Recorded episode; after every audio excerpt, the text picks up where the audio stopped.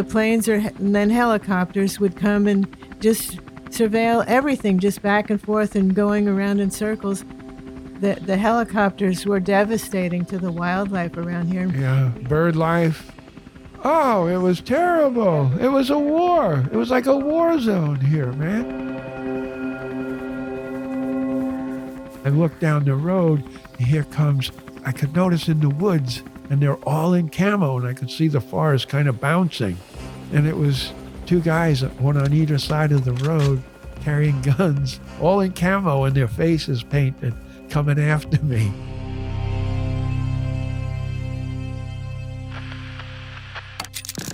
It starts with just taking that leap.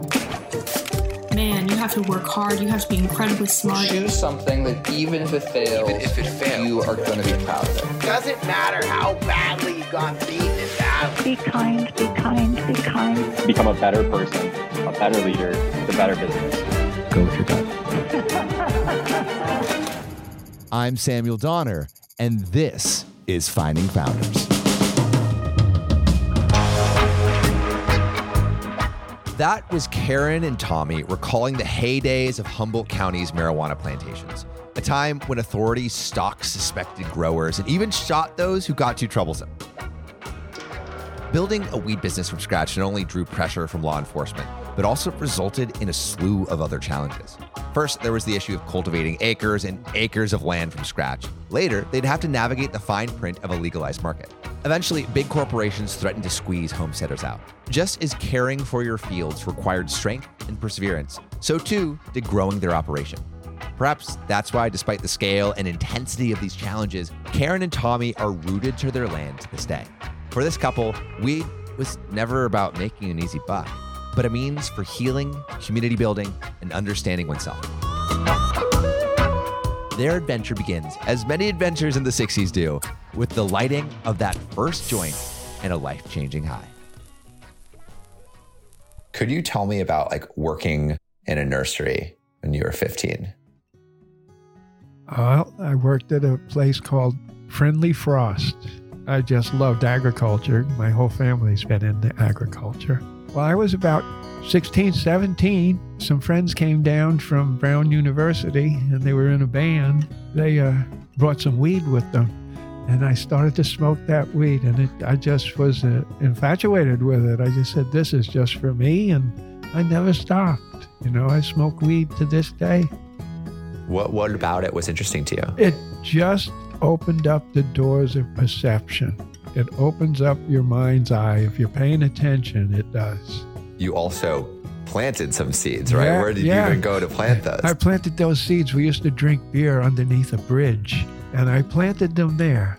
And remember, there it rains in the summer, so you didn't have to water anything. And when I came back about three weeks later, there it was. I'd actually like to uh, go to you, Karen, now and talk about the first time that maybe you you noticed Tommy. Tommy and I went to the same high school, but we weren't at the same year. So I just kind of knew who he was, and he was always very pleasant. And uh, I was friends with his girlfriend, and so I saw I saw how nice he was. And then it was maybe four years later that we actually met again after high school. I had gone to uh, nursing school, and I'm an RN, but I had been in Manhattan for years, and then uh, we just reconnected on a, a dance. We met and then all of a sudden he disappeared. And then that's the part of the story where he was coming back up to pick me up to go to a party and he never showed up. And I've gone, Oh, I thought we were getting along really good. But it turns out that he got stopped by the police and arrested. So tell me where you were when you got caught. I was in a car headed down south to pick Karen up.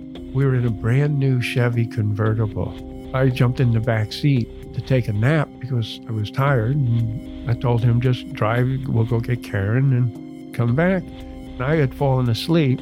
He pulled off the road, and then the cop, seeing him in the car, thinking something was wrong, pulled over and uh, arrested us for a joint in my pocket.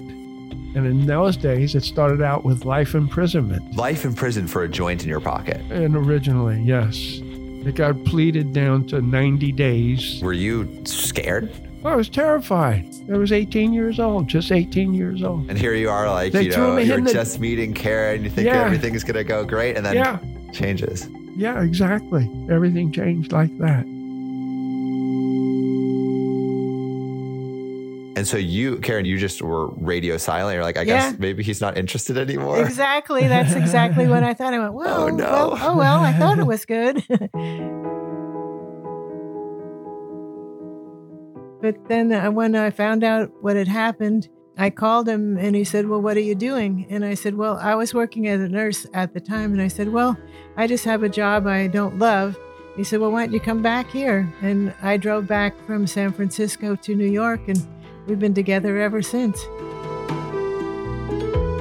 Tommy learned a number of important lessons in his youth that would shape the rest of his life.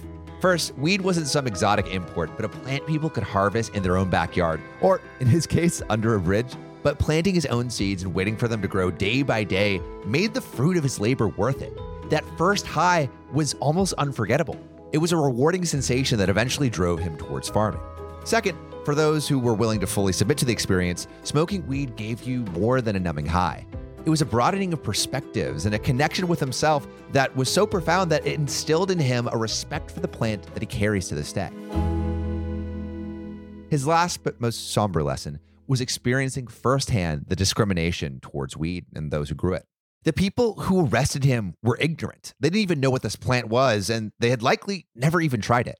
Yet here they were asserting themselves as the authority over whether it was good or bad. As frightening as this experience was, it didn't discourage him from his beliefs nor from starting his own plantation later down the road. And so, what kind of life were you trying to build together? Well, we finally, uh, you know, enjoyed each other's company enough to get married. we also were interested in art, you know, and so we went to Europe and looked all around and went to all the museums and stuff. So, you get married in 67, right? Yes. And then you decide to go to Europe to get inspired. well, we've we've moved to Portugal. We were thinking of a place to live, more Mediterranean, a place where we could farm a little bit and grow food, and just starting to get things put together in our brains about what to do. And what did you guys find there?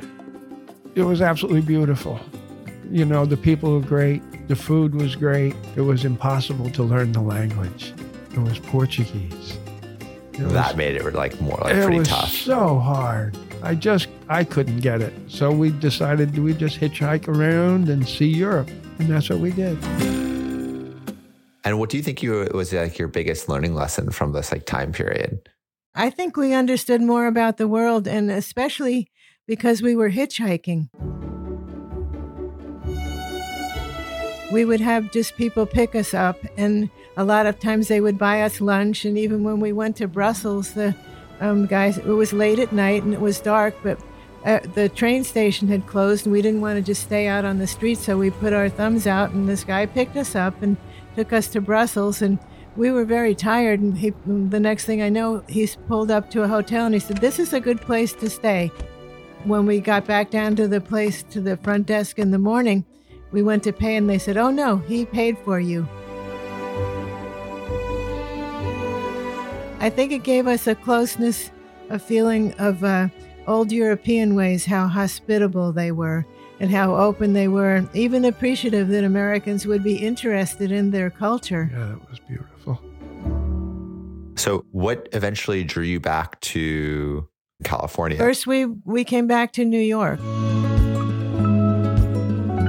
We realized that the art was too hard to accomplish in Europe, you know, because we weren't really set up for it. So that's when we came back, and Tommy saw his old art teacher and Marietta, and she had a studio then. So she invited him to come and share the studio with her. And And uh, uh, I took a factory building and turned it into a home for Karen.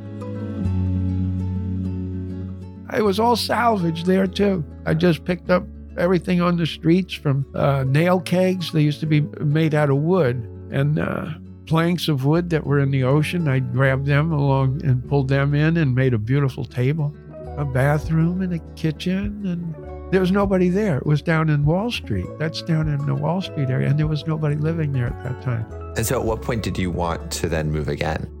It was when um, we realized that he didn't want to go into the Vietnam War. I don't think wars are right. You can't go beat up on people. You know, it's just wrong. Well, they sent to him a, to a psychiatrist who wrote a letter saying that Tom is an artist and he's too sensitive to be in war. We had a backup plan where he got accepted to art school in Guadalajara. But then when the he got deferred from the draft, we already had this in motion to go. So we went down there to Guadalajara. We were there for a while with some friends and Got uh, sick as a dog. Uh, eating peyote with ice cream. when the dysentery or whatever it was kicked in, I felt really bad. And then at that time, we looked at each other and says, "Well, remember how nice California is?" and so at that time, he hadn't even entered into the school, so we just got in the car and drove back up to California. Yeah. So in California, where did you actually get settled? Um, we came up to Northern California because we had been in Southern California before, and I said to Tommy, "Well, let's go look up there." And we came and found a place in Ukiah, and I worked in a hospital there, and uh, he grew a couple plants there.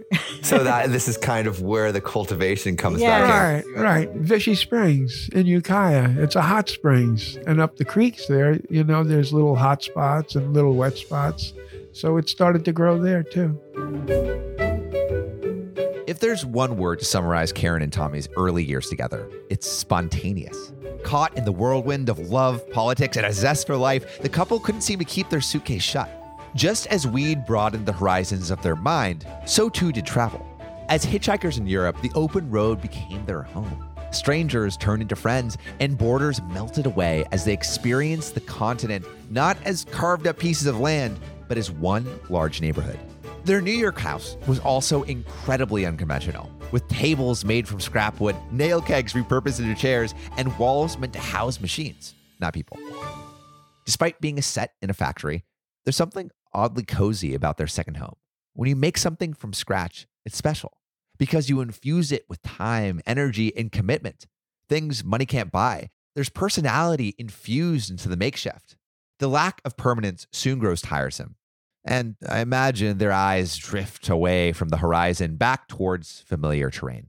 Karen and Tommy's desire for a community where they could plant themselves and their weed drove them to what would eventually become their home for the next 50 years. But we left there when um, Reagan was governor and he closed all the mental institutions. All of a sudden, all the people were out on the street, and uh, it was it was Horror tough. show. Yeah, it was awful. You Um, see the results. That's all these homeless. Because every state follows suit. They close their mental institutions down and let those people out on the streets. Because of basically what Reagan did, you were now out of work. And so what did you decide well, to do? we were renting at the time, and we decided that we wanted our own place. So we moved up to Portland, Oregon for a year, and we both worked. He worked in construction, and I worked as a nurse in a hospital, and we just saved all our money to uh, be able to buy some land. And we actually even looked up in Canada, but it was really cold, and the growing season's real short there. And so, you know, like we already had been to Northern California, we thought, let's just go back that way. Yeah.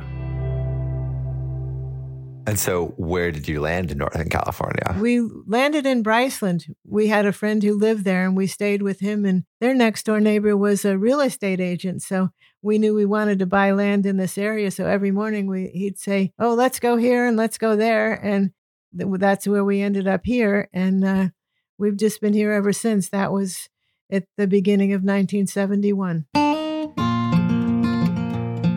So how many acres are you guys 40, on? 40 plus acres of land. That's that's a lot of land. That's enormous amount of land, especially on a mountain, because it goes by the air, but you get mass as you s- get slopes. You get more and more land. Oh, really? So it's even kind of more surface area than Yes. Wow. Correct. Yeah. yeah. So how much did you buy that for back then? $9,000. our payments were $47 a month, and our taxes were $47 a year. So you have this 40 acres.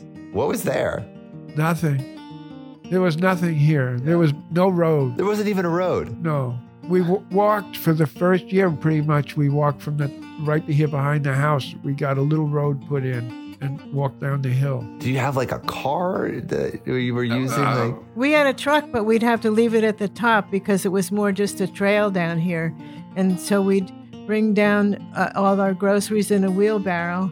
Uh, we had one battery and we'd wheelbarrow it back up. And then when we went to town, the guy we knew at the gas station would put the battery on the chargers. And so we'd do all our shopping and come back. And then we'd have electricity for a week. when did you start to grow like weed here? That would have been 1972. In 1971, I was pregnant with our first child.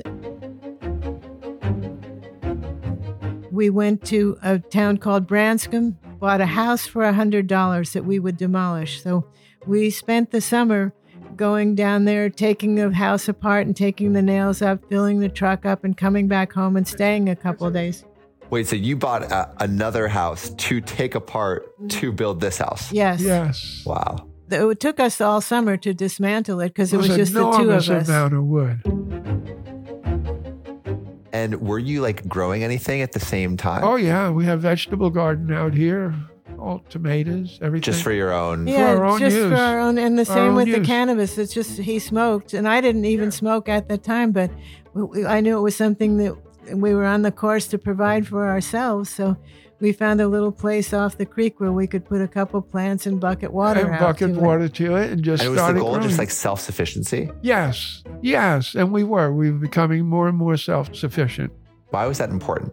Uh, you can see it coming. What's happening right now? You can see it coming. The, the back to the earth movement. You know, we were kind of a little before that, but you could see it coming. You can't cover the whole earth with concrete and expect something good to come out of it, man. Escaping controversy, settling down, and self sufficiency were the couple's most important goals when they arrived in Humboldt. And for a while, it seemed that they had checked off each of these priorities. They had their own land, grew their own food, and had even built a house with their own hands. Now, all that was missing was a couple of those life changing plants they'd fallen in love with in their youth weed. Unfortunately, the key making Karen and Tommy's dream come true was also responsible for many of the obstacles they would face. With the war on drugs gathering traction, it became more and more dangerous to use weed, much less grow it and sell it off your own land. As pressure from law enforcement ramped up, their hope of nourishing a community centered on weed's healing and perception altering powers began to wilt. Was there a point where like we'd kind of came to the forefront even more, where it was like you were trying to grow your operation to something that would provide for your family even more? We got interested when we heard about all the medicinal properties.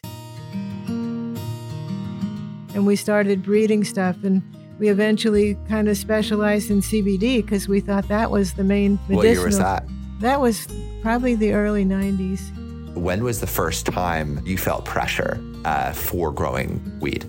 I think we always felt a little pressure because we were not sure. We always felt we were doing the right thing, but you just never knew.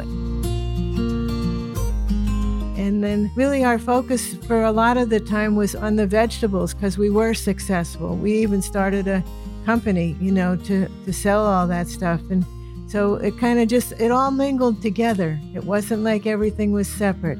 And with the weed, people started coming in and growing really big.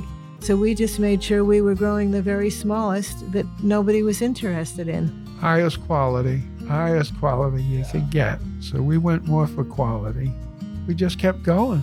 We just, it all, like she says, it all commingled. It all kind of just kept going. Tommy said earlier, like you guys were one of the first people or the first people growing weed in Humboldt. And that's like, that is no small feat, right? I want to maybe understand the first signs of, of pressure that, that you heard in the community. And I forgot his name, who the person who was shot in the back. Dirk Dirksen. Dirk Dirksen. What year was that? 72. So maybe we start there. Well, he was, they thought he was at a meth lab there at his place, and the federal marshal came in with helicopters. And when he came out the door, he ran and they shot him in the back. I mean, and they didn't find any lab or anything. So, and I believe the officer, uh, nothing happened to him at all. Did that worry like you or any of your family like that? You know, because like people with, I mean, you guys knew you were growing weed, and like maybe some of your family members Parents, did. folks would were really worried. Yeah. You know, because they were afraid I would get shot. Because I would wave my gun at them when they flew airplanes over. Wait, wait, yeah. Yeah, like- I just stood out on the front porch and waved my gun at them, you know, my rifle, you know, to go away. You got the right to keep and He bear didn't have arms. it pointed. He was Oh, just no. holding it up, I just you know, held it just up, to say, you know, go stay away. away. I'm Yeah. here, go away. Uh, what were those planes searching for? they were looking for weed. You know, it was a small community, so they knew I was growing weed here. And one year, uh, one of my dear friends was here, and we dug it all up. Dug all the weed up. All the weed. We had a garden, and we dug it. uh, You know, maybe a hundred plants up. We dug a hundred plants up, and hid them in the forest, and camoed them in the forest. So when they came by, nothing. They didn't get a damn thing.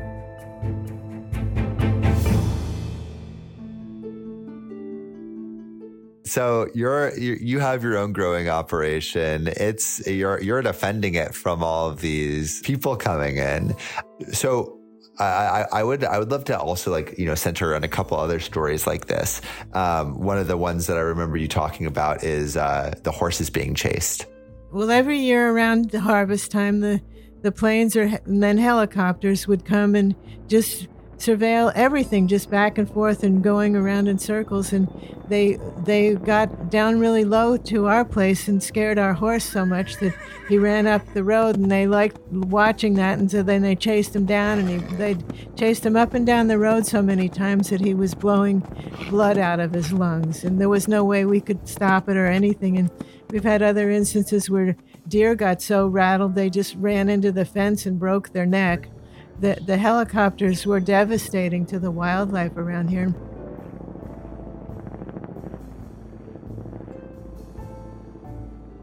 Tommy was no stranger to the discrimination smoking marijuana brought you. 90 days in jail for owning a single joint had made it plenty clear that even owning a smidge of the substance could land you in trouble. Just imagine what horrors the community of Humboldt had endured not only for using it, but for cultivating it. In the air, helicopters roared over private land, throwing both wild and domesticated animals into fearful frenzies that often ended in injuries. Meanwhile, on the ground, police invaded homes without warrants, damaged large swaths of property, and even threatened citizens by pressing guns to their heads. There seems to be a parallel between Tommy's arrest and the attack on Humboldt. In both cases, there's a lack of understanding between the authorities and the people. Whereas the authorities viewed weed as a menace to social order and public health, people like Tommy and Karen viewed it as the cornerstone of Humboldt's social and physical well being. It's kind of ironic that a plant that was literally used to open one's mind was being persecuted by those with such a narrow outlook of its potential. If there was so much trauma from like all of the shit they were pulling, Yeah. why did you keep going? This is our home. We live here. And our interest, we, we believed in the cannabis as a healing plant, so we wanted to learn all about it. I mean, even after all these years, there's still so much to learn, you know, that and, and it always felt valuable. Yeah. And it felt like you were protecting something sacred. Yes, we felt like we were protecting protecting the legacy. And then when uh, Doug Fur came back with the seeds, and we had these, we got into genetic, uh, you know, crossing different things with the old Mexican weed, and it was just really interesting. And we always felt it was a healthful option for people. Um, I also want to understand uh, about your relationship with with Mexico because my understanding that that uh, that you guys knew a cartel guy, quote unquote. No, no, we didn't know him at all. It's just that somebody who did know him came and, and got seeds from us. Yeah. So can we can we can you tell me about that story? Well, we had a friend who um, came and said he needed some seeds, and we said, "Well, okay, here we go," you know. And we gave him to him. He said, well, "What are you doing?" And he said he was going to Mexico uh, to grow, and we thought, "Oh, that's crazy." and then and then we didn't even see him for a year. And he came back and said, Well, I had the experience of a lifetime down there. And we went, Oh my goodness, what happened? And he said that he had gotten approached by a cartel person and that uh, he was growing for him. and everything was going good because the cartel guy was paying off the authorities. Everything was going good until it wasn't, and they were getting raided, and he was able to get out just uh, just barely, and he got in a truck and drove it to the river and got on a and stole a boat or borrowed it, you know, just to get the other side of the river. And then his dad, his bro- his brother was a pilot, and he called him up and said, "Come get me." and so his brother came and picked him up and uh, got him out of there. But the but he said there was so much uh, gunfire and everything. He had no idea how many people were killed in that raid but they he said they they were always all walking around with guns all over the place. He said it's totally different than growing here where everybody's peaceful. You know, and there is no there is no thing like that. It just, Why do you think the that that culture is so different with um, or like the culture of growing weed is different here than in Mexico? And I, I imagine there are some pretty obvious answers, but I would love to hear what, what your thoughts on that. I would think it's just the people. They're just the people themselves. who are involved. Yeah, the people right. involved. I mean, if you have the cartel involved, it's going to be much more violent than yeah. if you guys are just like homesteaders living off the land. Yes, we were just homesteaders. and know, we're pretty so. much, you know, well-educated people. And down there, a lot of the cartel people are not well-educated, and they just get suckered in. So you are like I mean surviving through the the 80s and then um, how does your your operation change uh, in like the 90s and thousands? And and what are you noticing about Humboldt that's changing as uh, you know like marijuana becomes more prevalent in the community well, the laws were always changing, and we tried to just stay within acceptable stuff. Was and when it was allowed to have medicinal, that's when we started concentrating on the CBD. As time went on, and it did become more legal, then we formed into a regular business. But there's always been a lot of people who just never wanted to be legal. We were happy for the opportunity to be open about it because we do believe in it. We don't want to hide it. We want to promote it because we feel it's an option that could help uh, people get off of other drugs that are bad for them. Heroin addiction and all these new drugs, you know, that they could uh, have success. People who are manic depressants and from seizures to you name it, it really works but you have to find the right percents for each person. And everybody's body's different. But the way the legal situation came, they made it very difficult for people to get legal. So oh, 80% of the weed that's grown is still on the traditional old market, you know, uh, and then there's only a very few people who became legal. And we're some of the only people of our generation who went for it. And then the next generation is the legacy farmers, where they kept on with the growing. And then after that, it became almost uh, just people were real commercial about it. It wasn't about the health and wellness that was our focus. You might have heard the term medical marijuana before, but what does that actually mean? In the 1980s, Karen and Tommy shifted to producing CBD. As Karen and Tommy shifted away from THC products and regular growing operations, they began focusing on community impact. With weed regulation loosened, it was easier to grow now than ever. Young farmers swarmed the county looking to plant cash crops. It seemed the only option for Humboldt growers to compete was upscaling their operation at the cost of quality. But instead, Karen and Tommy chose to buck the trend. As homesteaders who'd built their own house and who'd been caring for their land for decades, they didn't view their crops in terms of dollar signs. To them, weed was a medium that healed, awakened their minds, and changed the way people saw the world for the better. It didn't just generate income, it created culture and connection. It was a lifestyle. But until others shared this perspective, life on the farm would remain tough.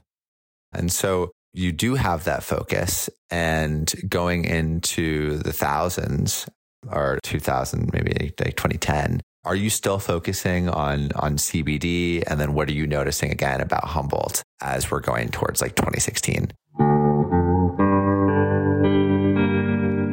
We had specialized in CBD for years, and we got genetic uh, one uh, plants that were 20% CBD, no THC. We thought, all right, we've got it.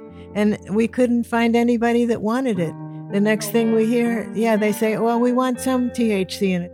Something about they always say CBD, but when it comes to interest in it. It's really, it's just not there. And so now, as times have changed, people are realizing that it isn't the THC or CBD that's responsible. It's the entourage effect, they say, with different phenomes and different terpenes and all these other factors that people don't even know about. And they're just now studying them. So in 2016, there's some pretty big legislation that comes through. Can you tell me about your views on that legislation when it was going through in 2016 and then the effects after? Uh, I wasn't for it. The the uh, legalization you're talking, right? I wasn't for it, and I'm still hesitant about it. But you got to have it. You got to be reasonable. It's a business, so you got to have it. I don't know. You know, when we when we first heard about it, we were skeptical, and then we started thinking, well, it would be a way for us to sh- to say what we do and not have to hide anything, and to progress in a legal market. But the problem was, is the when they told everybody about the proposition, they said that there would be a one acre cap on it that would give the small farmers at least five years to develop their farms and to figure out how to work, you know, manage an illegal business. And then at the last minute, when that uh, bill came through, somebody forgot to put that clause in. And everybody saying, oh, well, that was by design, that the people that are in authority figures wanted their other, you know, high money people to be able to just go in it right away. And for some reason, at the last minute, that clause was omitted, and people are still angry to this day. What does the, the omission of that clause mean for corporations? farmers? Corporations could take it over and they could squelch all of us because we have we don't have the access to all the things that they do, you know, and we're small farms. We can barely even hire other people. We have to just kind of scale down to what we can personally do ourselves, but they can hire people and they can take a loss for years. The fact that they didn't have the proper legislation at the time, like they said, that everybody was thinking they voted on. It's only after the vote was taken and everybody's reading and go, well, where's that one acre cap? It wasn't there.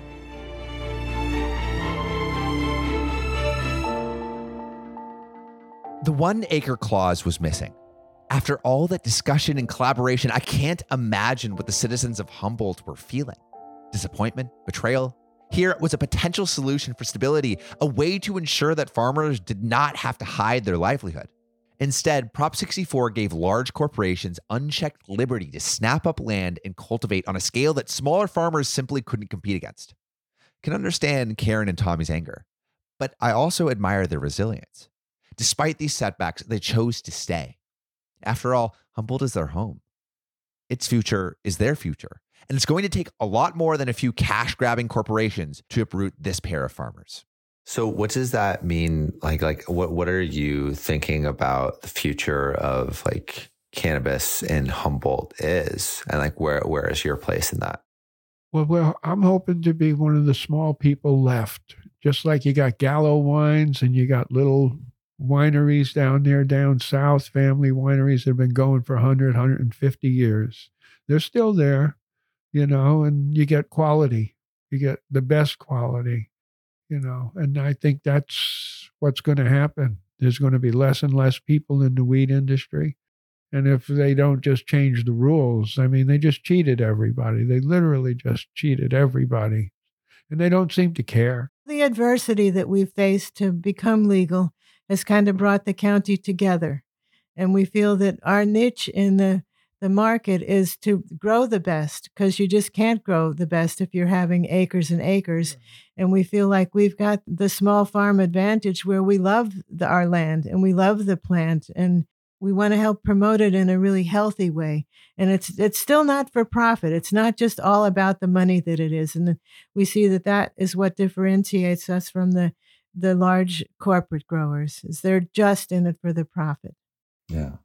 And so what do what would you hope like changes about the industry? If you were to like wave a magic wand, what do you what what would you want changed?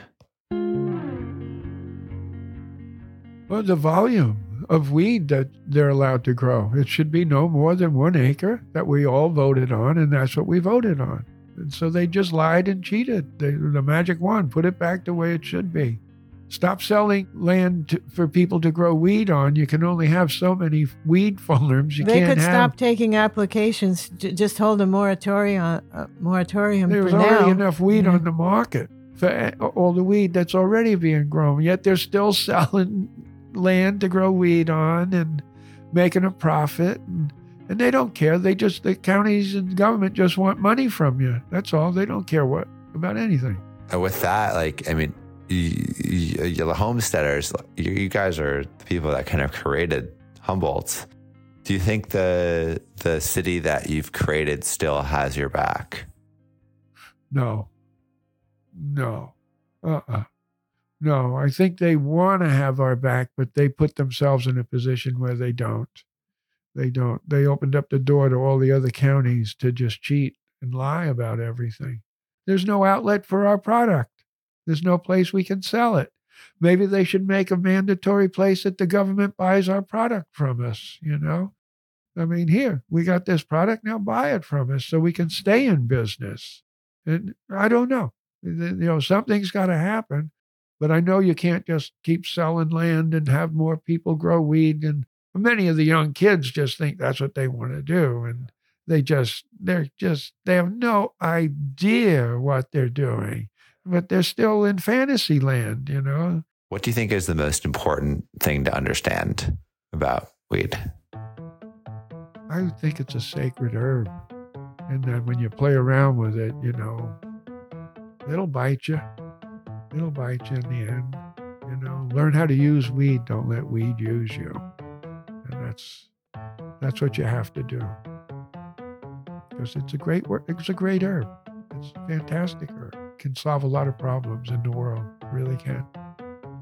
I just wanted to mention that we're a family farm and that our son and our daughter have helped us get to where we are and it wouldn't we wouldn't have been able to without their support mentally and actually intellectually because uh, it just feels like something that was right for us to do since since we have accumulated knowledge over all these years. And we're on our third generation in the business.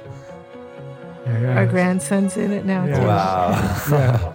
Yeah. That's amazing. You're really continuing the culture. Yes. Wow. Three generations running in Humboldt. That's incredible. One of the most fascinating things about Karen and Tommy's story is that despite bouncing around the globe from Europe to Mexico to back to the States, in the end, they ended up taking root in the unassuming county of Humboldt, California. The challenges they endured over the next several decades as they fought to keep their home reflect their dedication to the land as well as their love for the sacred herb. From violent surveillance to pressure to upscale their operation to the betrayal of Prop 64, Karen and Tommy battled adversity every step of the way, yet remained true to their convictions.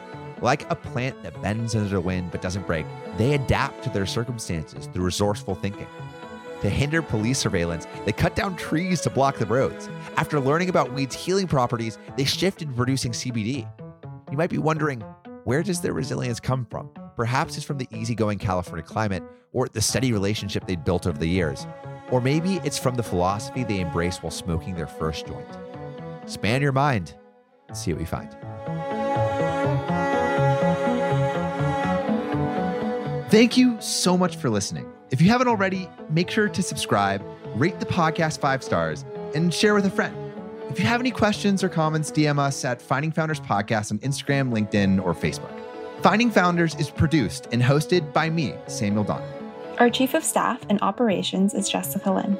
Our audio editing team lead is Adrian Tapia. With support from Irene Van Berkel, Matt Fernandez, Renee Buchanan, Sophia Donner, David Saide, Ashley Jimenez, Nicholas Guzman, Aaron Devereaux, Sanessa Gisley, and Lois Choi. Our outreach and research lead is Kenny Ong, with support from Sarah Hobson, Cherise Tan, Harushi Kanauchi, Kristen Hagelin, Aya Cortez, and Valencia Lu. Our writing team lead is Elizabeth Bowen with support from Aiden Ashworth, Nikki Mukawa, Sylvie Wang, and Eric Mena. Our design team lead is Shruti Ramanand with support from Tiffany Dang, Yao Liu, and Dina Gabriel. To see more of what we're up to, subscribe to our newsletter at findingfounders.co. Thanks again for listening and see you next week.